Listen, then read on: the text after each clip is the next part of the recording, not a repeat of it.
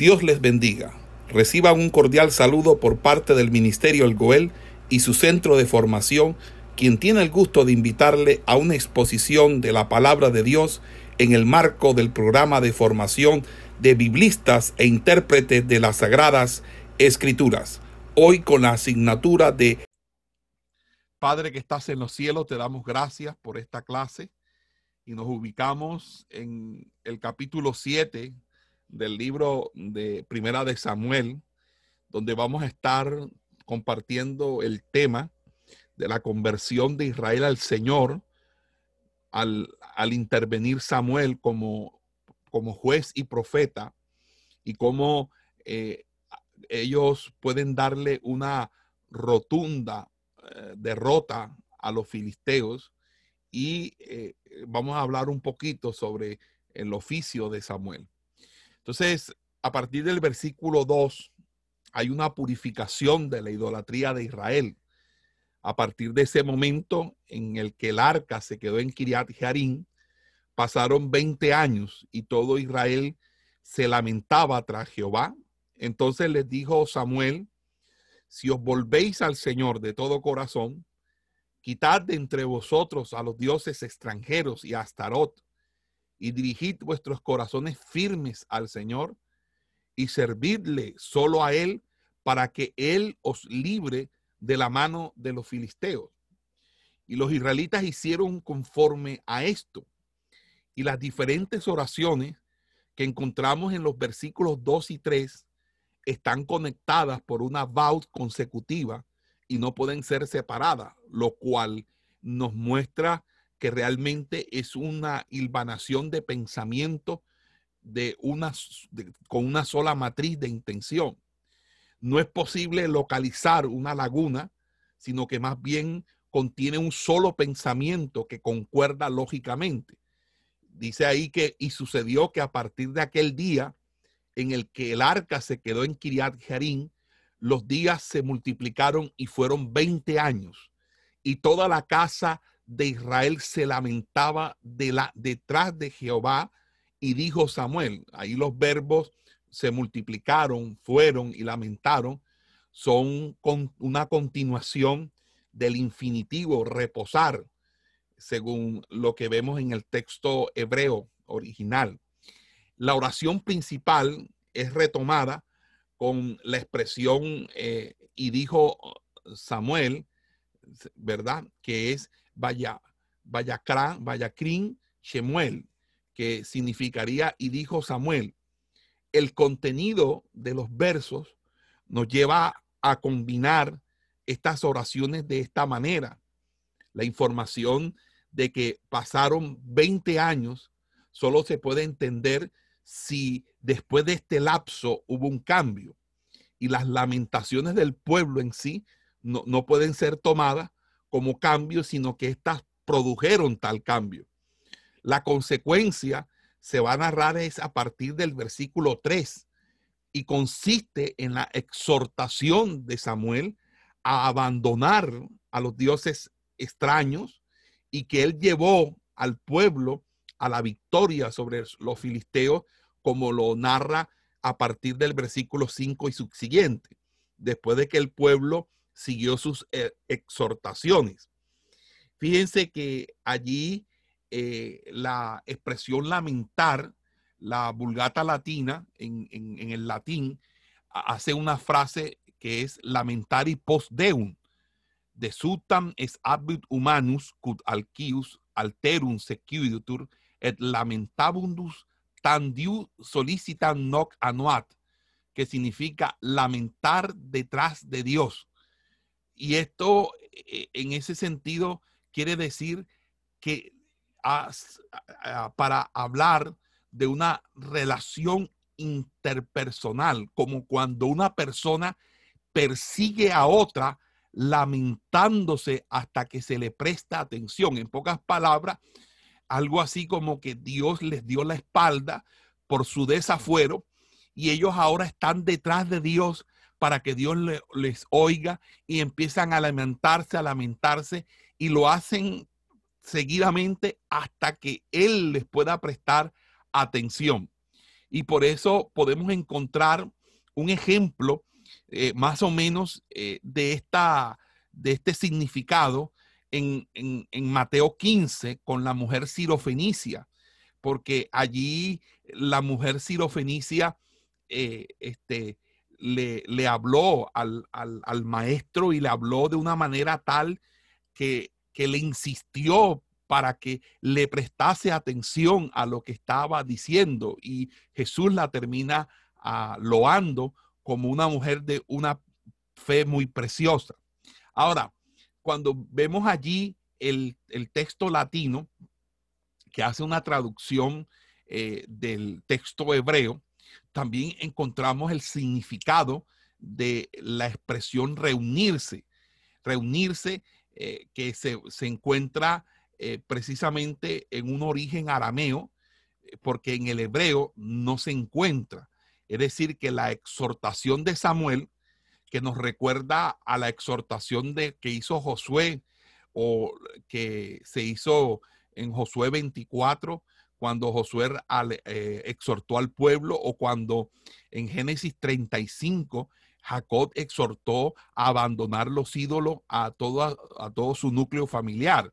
Entonces allí es cuando deviene la expresión, si volvéis al Señor de todo corazón, es decir, un regreso del pueblo al Señor, pero un regreso sincero, un regreso real, un, regreso no por la coyuntura, no por la necesidad, porque hoy en día mucha gente le, le busca a Dios, pero por la necesidad, por lo que están sufriendo, por lo que en un momento determinado necesitan, pero apenas lo reciben se olvidan, como aquellos leprosos que, que ni, se, ni se acordaron más de Jesucristo que los había eh, eh, sanado y que solamente uno fue el agradecido.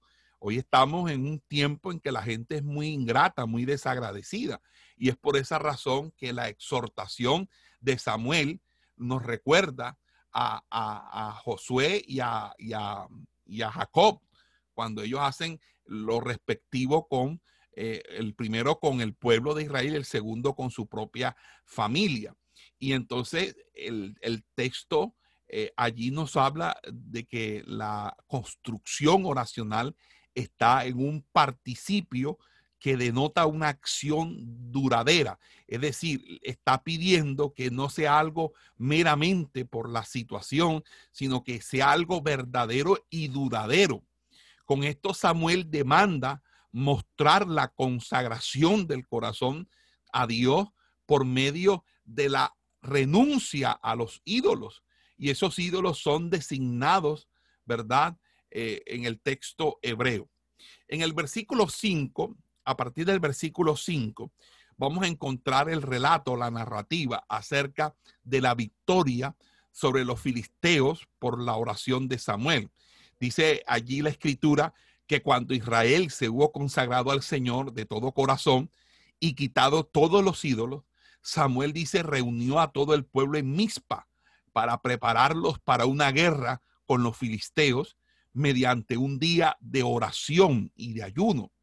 El hecho de que la reunión de todo el pueblo en Mispa tenía el objetivo de consagrar al pueblo para esta batalla mediante un acto de contrición, un acto de oración, no solo se debe a que en el versículo 7 los filisteos al oír de tal reunión subieron contra Israel, sino más bien por el contenido del mismo versículo 5, cuando Samuel dijo a los representantes y principales del pueblo, dice, reunid en Mispa a todo Israel y yo oraré al Señor por vosotros. O sea, su propósito solo podía ser el restablecimiento de la correcta relación de Israel con su Dios y encaminarlo hacia una liberación que frente al señorío de los filisteos.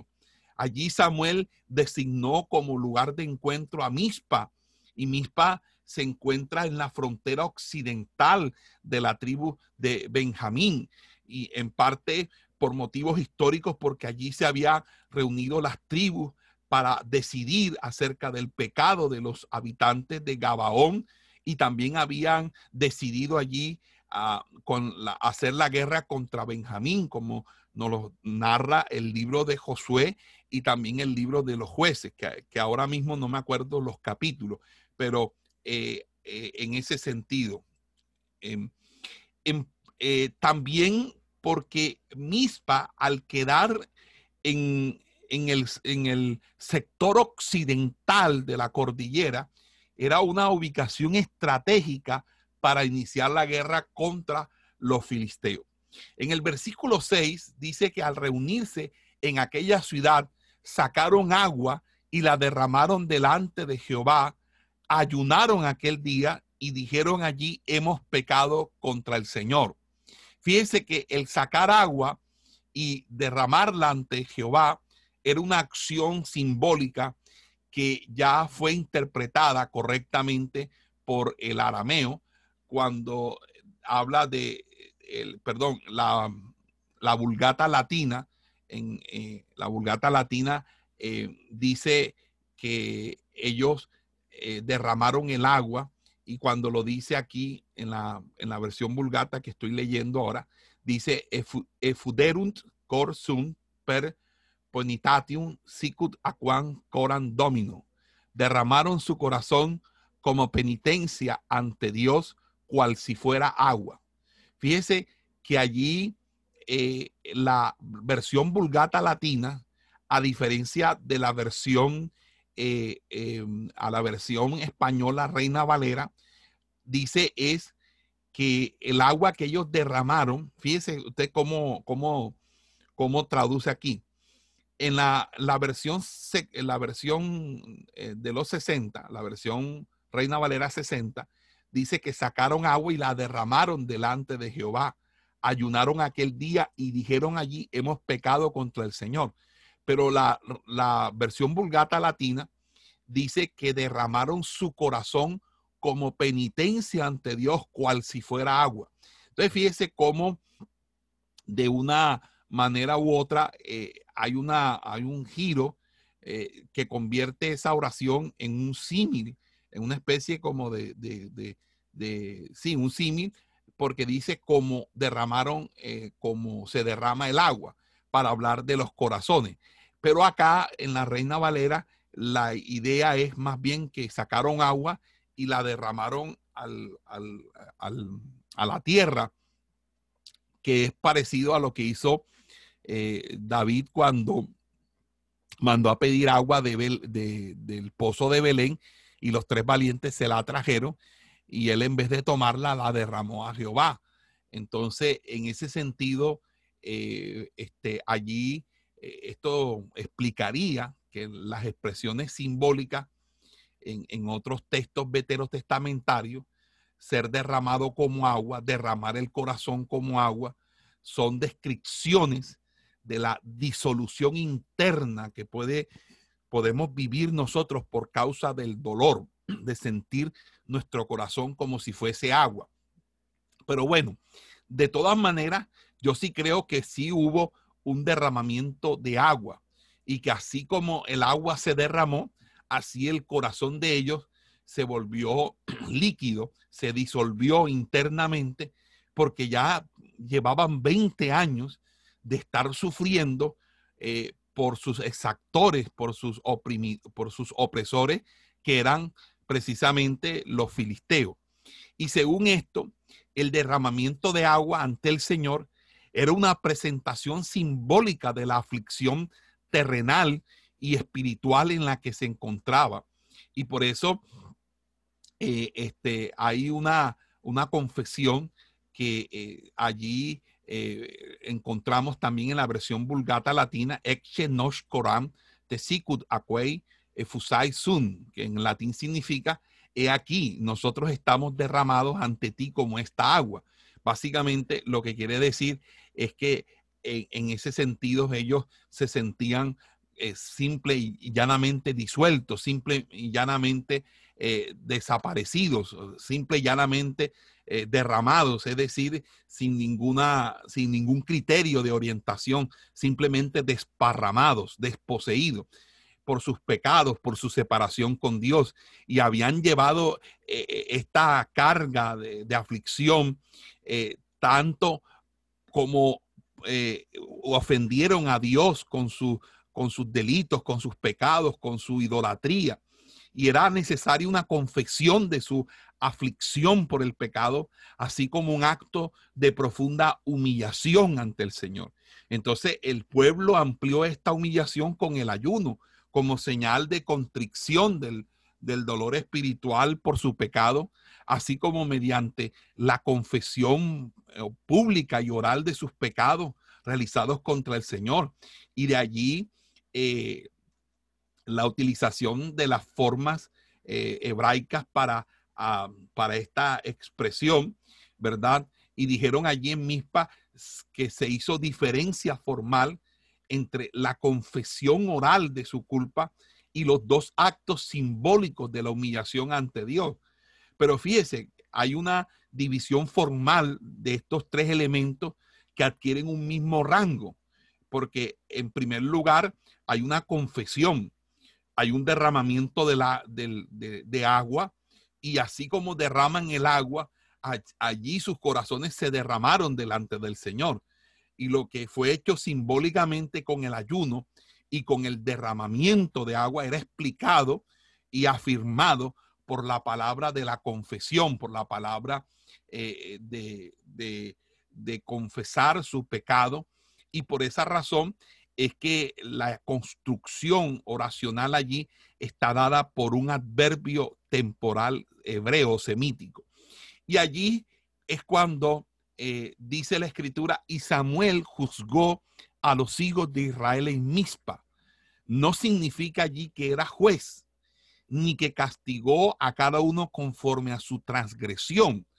El juicio del pueblo no consistió en una reprensión severa, ni en una absolución que impartía a los arrepentidos después de que ellos hubieran confesado sus pecados, sino que consistió en que Samuel reunió al pueblo en Mispa para que éste se humillara ante Jehová, impartiendo el perdón de los pecados por medio de su intercesión, que hizo volver a la gracia divina y restableció así la relación correcta de Israel para con su Dios, de manera que el Señor podía ahora sí pelear contra los enemigos de su pueblo. Y fíjese que allí, eh, cuando los filisteos escucharon de la reunión de Israel en Mixpa, en el versículo 7, los príncipes de los filisteos subieron contra Israel para pelear contra ellos. Y en el temor ante el ataque de los filisteos, los israelitas volvieron a eh, a hablarle a Samuel, dijeron, no dejes de clamar por nosotros al Señor nuestro Dios para que Él nos libre de la mano de los filisteos. Y entonces en el versículo 9 tomó Samuel un cordero de leche, es decir, un cordero que todavía era amamantado, según lo que ordenaba el libro de Levítico, que debía tener por lo menos siete días de nacido y dice que lo ofreció como holocausto completo al Señor. Y allí hay una posición adverbial que está construida en el, texto original que significa o da un significado adjetivo que significa totalmente, es decir, se consumió en la brasa totalmente. Acuerde que el, holocausto es una ofrenda del todo quemada, Era, es una ofrenda de consumación eh, por ígnea, por fuego, entonces el arameo no lo tradujo quizás porque le pareció pleonástico, porque cada holocausto era quemado en su totalidad en el altar y es, usado por eso en la dicción superior como sinónimo de sacrificio. Entonces fíjese que allí el, autor eh, entiende que al, el escritor bíblico entiende que al decir holocausto es obvio que es completo, es obvio que es un sacrificio, es obvio que es algo que enteramente se quemaba en su totalidad en el altar. Pero fíjese que hay, hay un uso allí de ese término, de esa, de esta, de esa, eh, de esa eh, adverbio con, significado adjetivo que se tiene que traducir allí como eh, completo o totalmente, pero aquí no es el de un sinónimo, sino que significa que el cordero no fue repartido cuando fue presentado en el altar. Es decir, eh, em, que no fue partido, es decir, se, se puso completo, así entero. Es lo que quiere decir ah, eh, em, básicamente la palabra hebrea. Ahora, Samuel tomó un cordero muy joven para el holocausto, no porque era considerado el animal de sacrificio más limpio e inocente, dado a que no se puede demostrar que animales muy jóvenes eran considerados más limpios para el sacrificio que los adultos, sino que era considerado como el más apto para simbolizar al pueblo de Israel que por su conversión al Señor había despertado su nuevo vigor. Es decir, el animal de la ofrenda era una imagen de aquel que consagraba en este su vida al Señor. El animal sacrificado era una representación de la oración. Entonces, cuando Samuel realizó tal sacrificio, clamó al Señor por los hijos de Israel y el Señor respondió a su oración. Entonces, mientras Samuel estaba ofreciendo el holocausto, los filisteos se acercaron para pelear contra Israel, pero el Señor dice la, la Biblia que tronó con gran estruendo, con fuertes golpes en contra de los filisteos y los confundió de tal manera que fueron derrotados por Israel. El trueno que confundió a los filisteos era la respuesta que Dios dio al clamor de Samuel. Y tan pronto como empezaron a, huir los israelitas, eh, a huir los filisteos, los israelitas eh, salieron de, de, de Mispa y persiguieron a los filisteos y los vencieron más allá de Betcar. Y el pueblo aquí mencionado mm, todavía no ha sido encontrado aún. Betcar no, no se ha encontrado. Sin embargo, eh, Josefo lo describió en, en Antigüedades Judías, Flavio Josefo, en un escrito que se llama Antigüedades Judías, lo describió. Y cuando lo describe, lo, eh, lo describe eh, con el griego que es Mehri, Mehri Rayon, que significa el pueblo de Betcar. Entonces Samuel erigió una estela como monumento en recuerdo de esta victoria entre Mispa y Zen y le dio el nombre de Ebenezer, piedra de ayuda, para recordar a, las generaciones eh, el nombre de Eneps, en, eh, o bueno, Ebenezer, bueno, sí, Ebenezer, piedra de ayuda para recordar a las generaciones posteriores que el Señor había ayudado a su pueblo hasta este punto. Y al igual que Becar, la ubicación de Zen no ha sido localizada todavía. Eh, parece, eh, parece ser que es una, especie de formación pétrea o de roca eh, que, que, puede estar localizada cerca a la punta de un monte, pero no se sabe a ciencia cierta cuál, dónde fue el sitio exacto.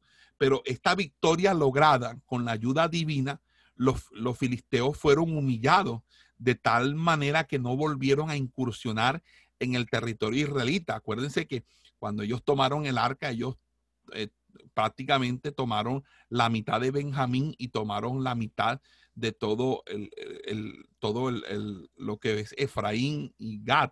Es decir, ellos entraron a, a poseer una un, cuarto del territorio israelita y, ese cuarto era precisamente las tierras más fértiles donde se cultivaba. En ese sentido, pues los israelitas eh, se, eh, aunque esto no iba a ser el final de los filisteos, acuérdense que los filisteos va a ser, van a ser los antagonistas no solamente con Samuel, sino también con, con Saúl y con David posteriormente.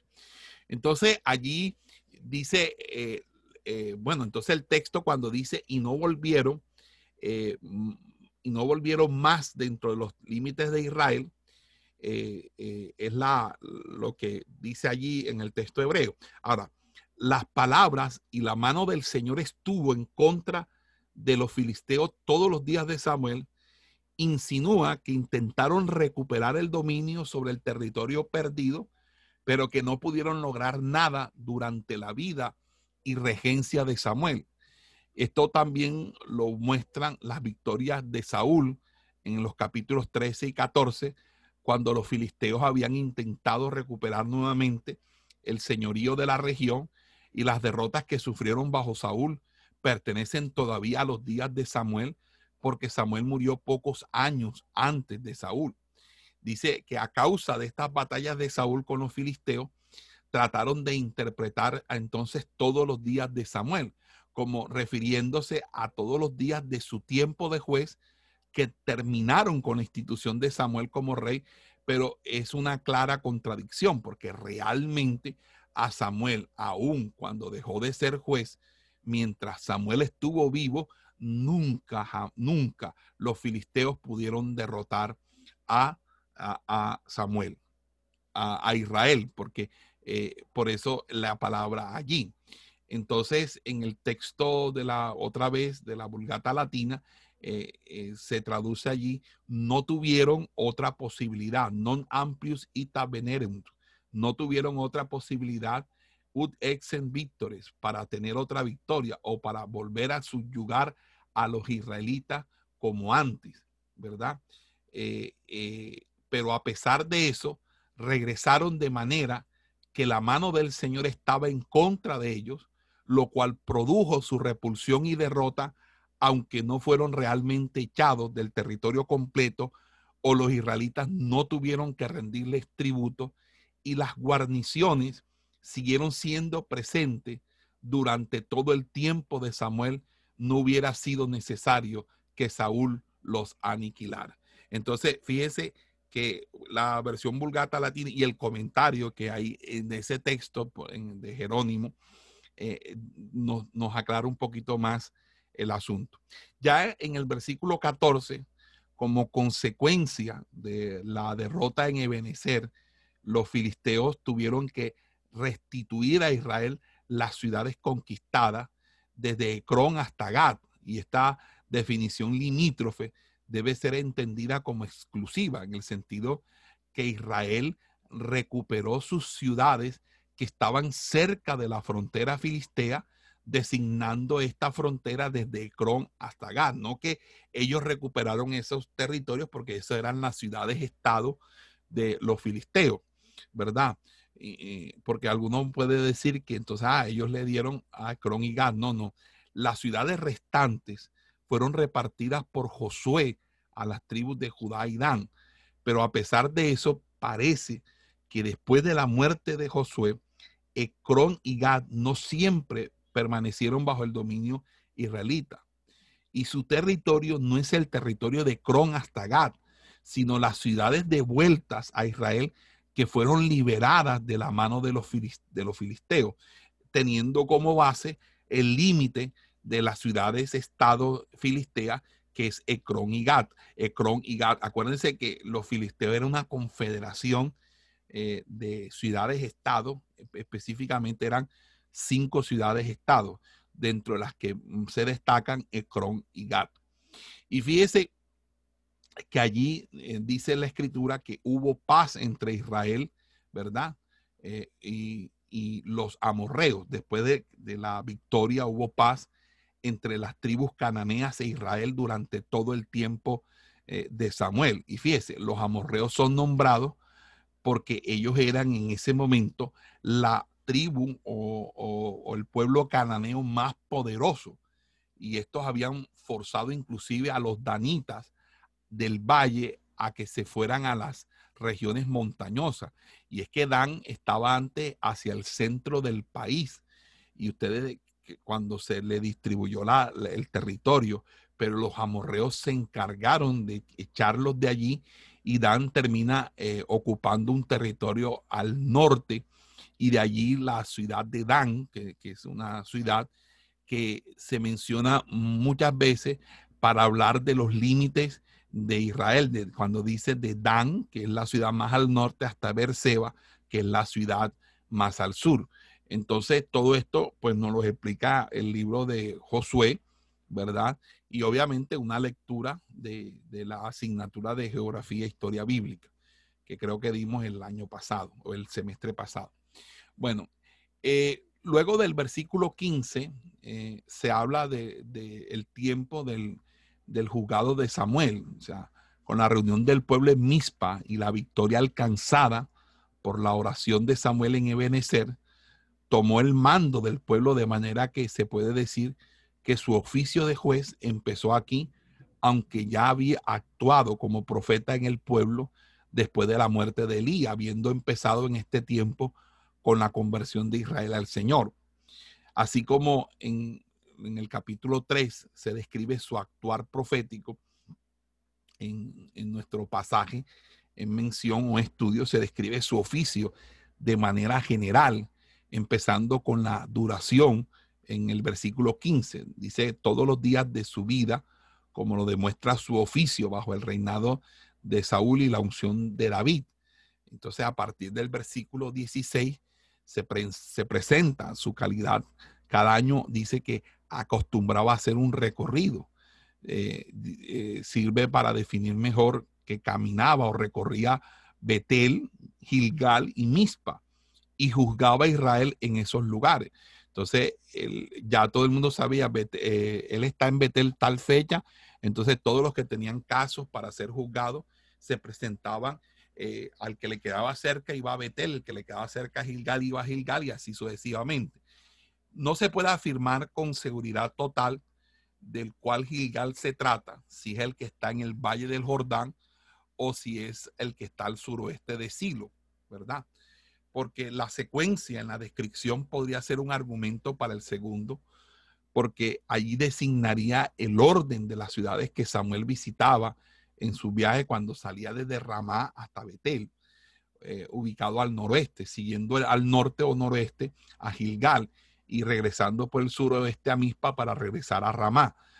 Eh, por otro lado, se asume que trataba de Gilgal en el valle del Jordán, porque vuelvo a repetir, habían dos Gilgal, un Gilgal que, quedaba en el valle del Jordán y otro que quedaba al suroeste de Silo.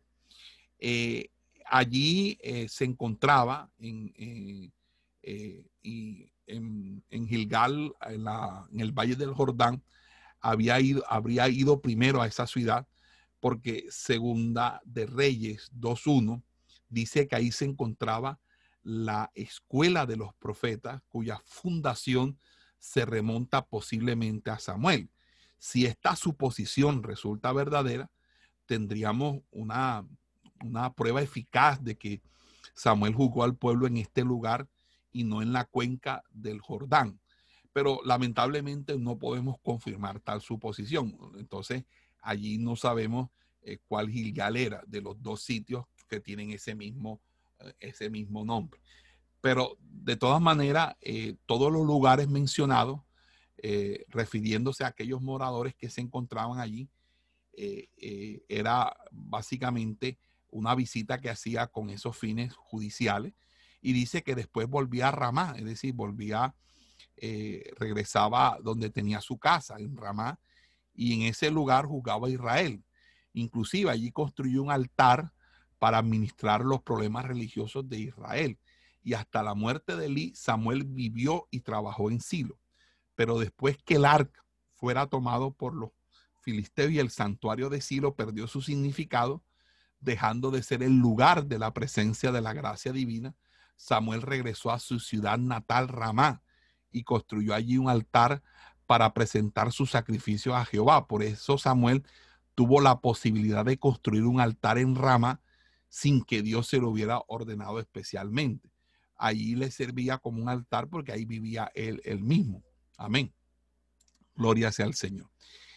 Eh, luego de, visto esto, entramos al capítulo 8, que es el reinado de Saúl, desde su elección hasta el momento en que es rechazado. Es decir, estamos hablando de los capítulos 8, 9, 10, 11, 12 hasta el 15. Capítulo 8 hasta el 15. Amén. Entonces, allí vemos que el reino de Israel fue constituido por la mediación de Samuel a petición del pueblo. Y con la dirección de Dios, Samuel instituyó al benjaminita Saúl, al benjamita Saúl como rey. Su gobierno lo podemos dividir en dos periodos. El tiempo de la fundación y de su auge y apogeo y el tiempo de su ocaso y caída. La fundación del reino es introducida por la discusión entre los ancianos de Israel con Samuel. A esto le sigue un relato acerca de la unción de Saúl como rey, su elección por medio de un sorteo, la victoria que tiene sobre los amonitas y la confirmación de su reino en Gilgal con el último discurso de Samuel al pueblo, que en el capítulo 12. Luego eh, tenemos una segunda parte que es la historia del reinado de Saúl, de, donde se narra con lujo de detalle sus primeras victorias contra los filisteos, luego las demás guerras y sus relaciones familiares de manera general, el relato de su desobediencia respecto a la orden divina eh, contra los amalecitas y cómo Samuel lo reprendió y anunció que había sido desechado por parte de Dios. La brevedad con la cual se trata esta última parte de su reinado eh, eh, eh, puede, es bastante, se puede comparar con los primeros relatos que son un poco más extensos. Fíjese que allí muestra el significado que tuvo el reinado de Saúl para el reino de Dios en Israel. Ahora bien, el pueblo de Israel buscó el motivo de la aflicción y necesidad en la que habían caído más desde el tiempo de los jueces en los problemas de su situación política. Querían tener un rey como lo tenían los pueblos paganos que los liderara en la guerra y que venciera a los enemigos, algo parecido a lo que pasa con la tradición evangélica. Ahora la tradición evangélica dice que nosotros estamos así porque nosotros no tenemos políticos honestos, políticos correctos. Entonces ellos armaron su grupo político, que voy a, ustedes lo conocen, no tengo que por qué decir el nombre. Y entonces ahora han metido la iglesia en la política, ¿verdad? Como que si eso resolviera. Entonces ahora creen que montando un presidente cristiano, Colombia se va a arreglar.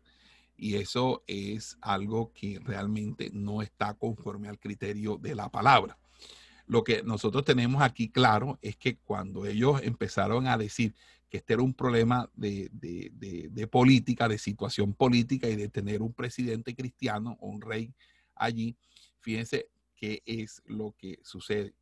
A pesar de que, de que la petición realmente eh, ofendió, ofendió a Samuel, eh, fíjese que ah, eh, em, este, eh, Samuel eh, se sintió ofendido porque hasta ese momento él estaba gobernando y él sintió como que estaba, mm, como que le estaban diciendo, bueno, ¿será que entonces yo no hago las cosas bien que ellos están pidiendo rey?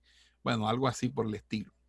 Pero bueno, entonces el pueblo de Israel buscó la razón de ser de su, de su situación frente a los enemigos y la manera como ellos desde el tiempo de los jueces habían tenido problemas era por una situación política, es decir, porque no había una dinastía eh, monárquica que, diera una continuidad a las políticas de gobierno y a las políticas de defensa nacional.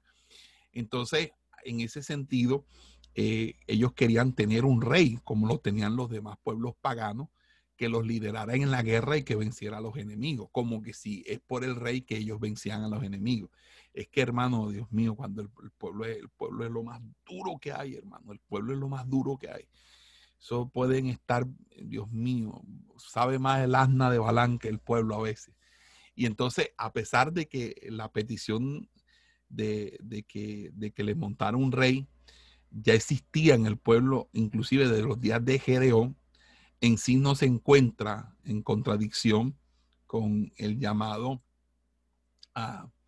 eh, con el llamado de Israel a ser el reino de Dios. Este motivo es con el que el pueblo se dejaba conducir, era incorrecto y era, estaba en contra de la voluntad de Dios, porque el principio de todo mal, de toda maldad, bajo el que sufrió Israel se encontraba precisamente porque ellos le daban la espalda a Dios, porque ellos eran idólatras. Es que la tradición evangélica lo que nos ha llenado a todos nosotros es de idolatría, de fetichismo, de ignorancia, de analfabetismo bíblico. lo que ha hecho la tradición evangélica es convertirnos en algo peor que el catolicismo de la Edad Media. Y por esa razón nosotros no podemos decir ahora que con la política nos vamos nosotros a salvar. Olvídese de ese cuento. Lo que necesita verdaderamente la iglesia es una restauración desde sus bases, desde su sacerdocio, una restauración que implique un llamado a la oración, un llamado al arrepentimiento, un llamado a la búsqueda incesante de Dios, un llamado a volcarnos a las calles, a pregonar la palabra de Dios y un llamado a hacer defensa de la sana doctrina en todos los medios posibles.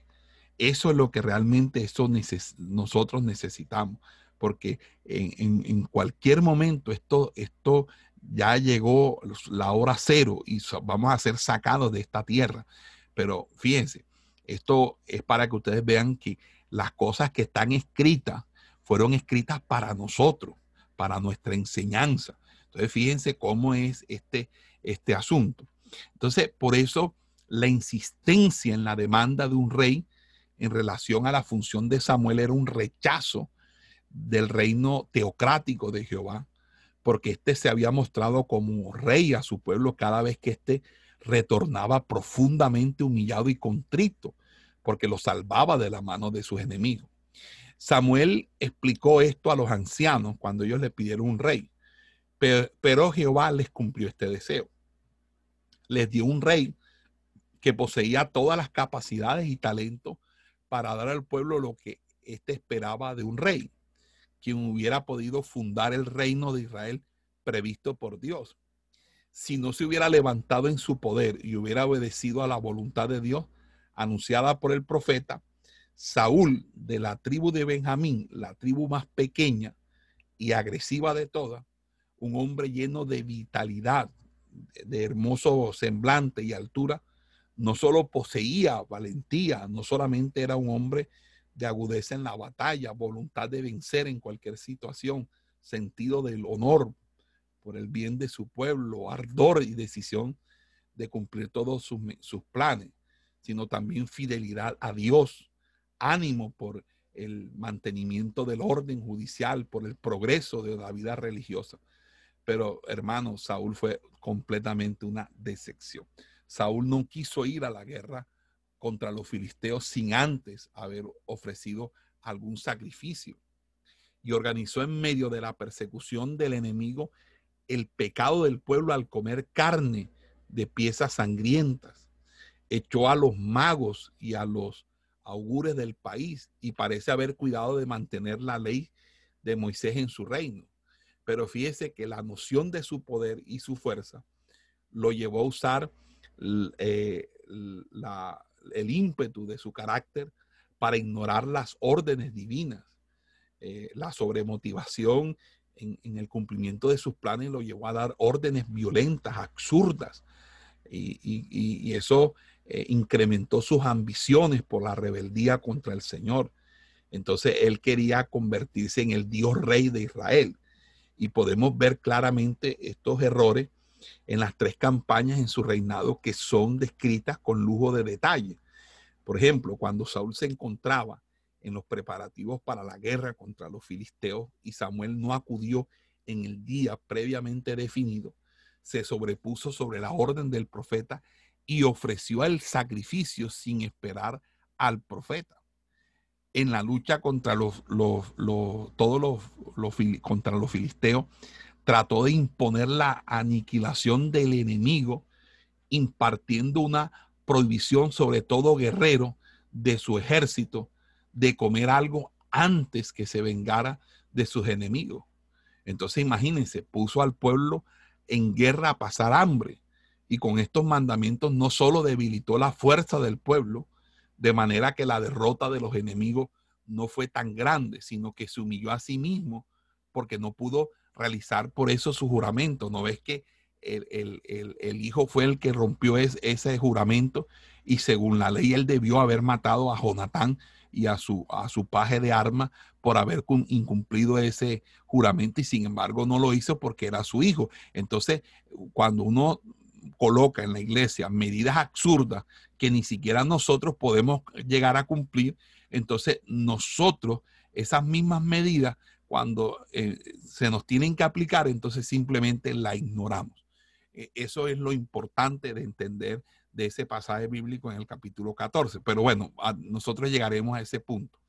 Mire, aún más fuerte fue la culpa que cargó eh, sobre sí en la guerra con los amalecitas al cumplir con el mandato del Señor, ¿verdad? De destruir este pueblo solo como le pareció bien, pero eh, renunció a, a obedecer completamente a Dios porque simplemente no le dio la gana de hacer tal como Dios le pidió sino que simple y llanamente dijo, no, yo me voy a reservar esto y le voy a perdonar la vida a Gá y más bien lo voy a pedir es que me dé su dinero y lo voy a desposeer, cuando realmente Dios lo que quería era exterminar a los amalecitas.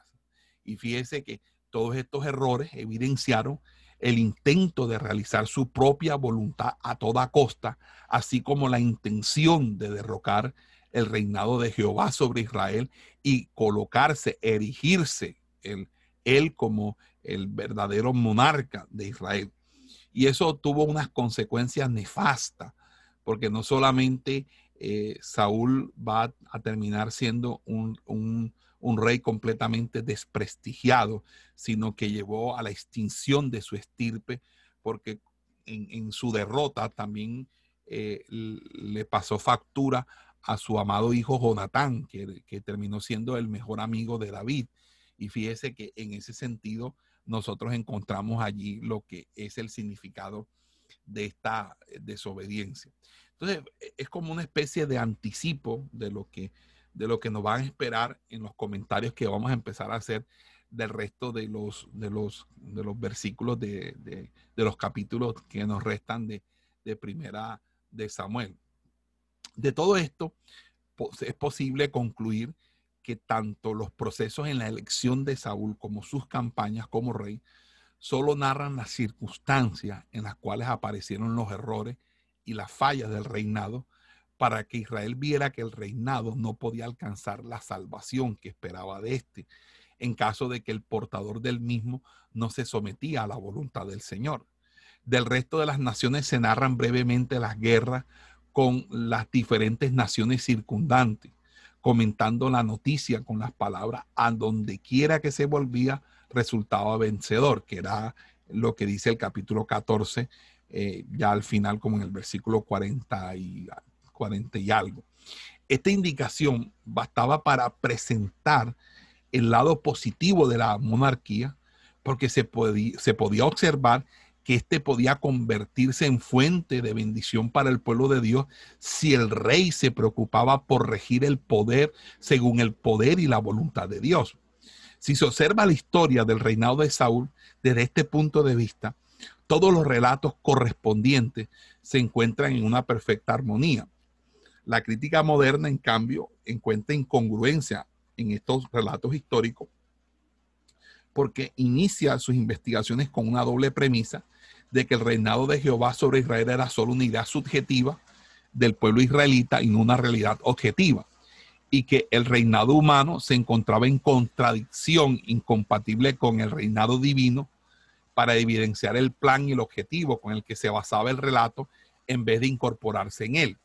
Entonces, eh, cuando esta crítica moderna eh, la, crítica eh, literaria, la crítica, la escuela de la alta crítica o la, crítica, eh, como llamamos los métodos diacrónicos, está dominado por axiomas de posiciones filosóficas modernas, especialmente por el, el poscantismo, el hegelianismo,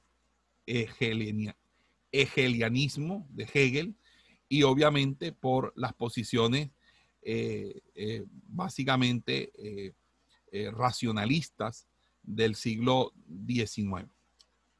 Entonces, en ese orden de idea, vamos entonces a dejar hasta ahí y para la próxima clase ya comenzamos el capítulo 8, el capítulo, vamos a hacer un, un repasón eh, no, bueno, vamos, hasta aquí hicimos como una, una previa o una intro del 8 al 15, que es, un, es, toda una narrativa completa.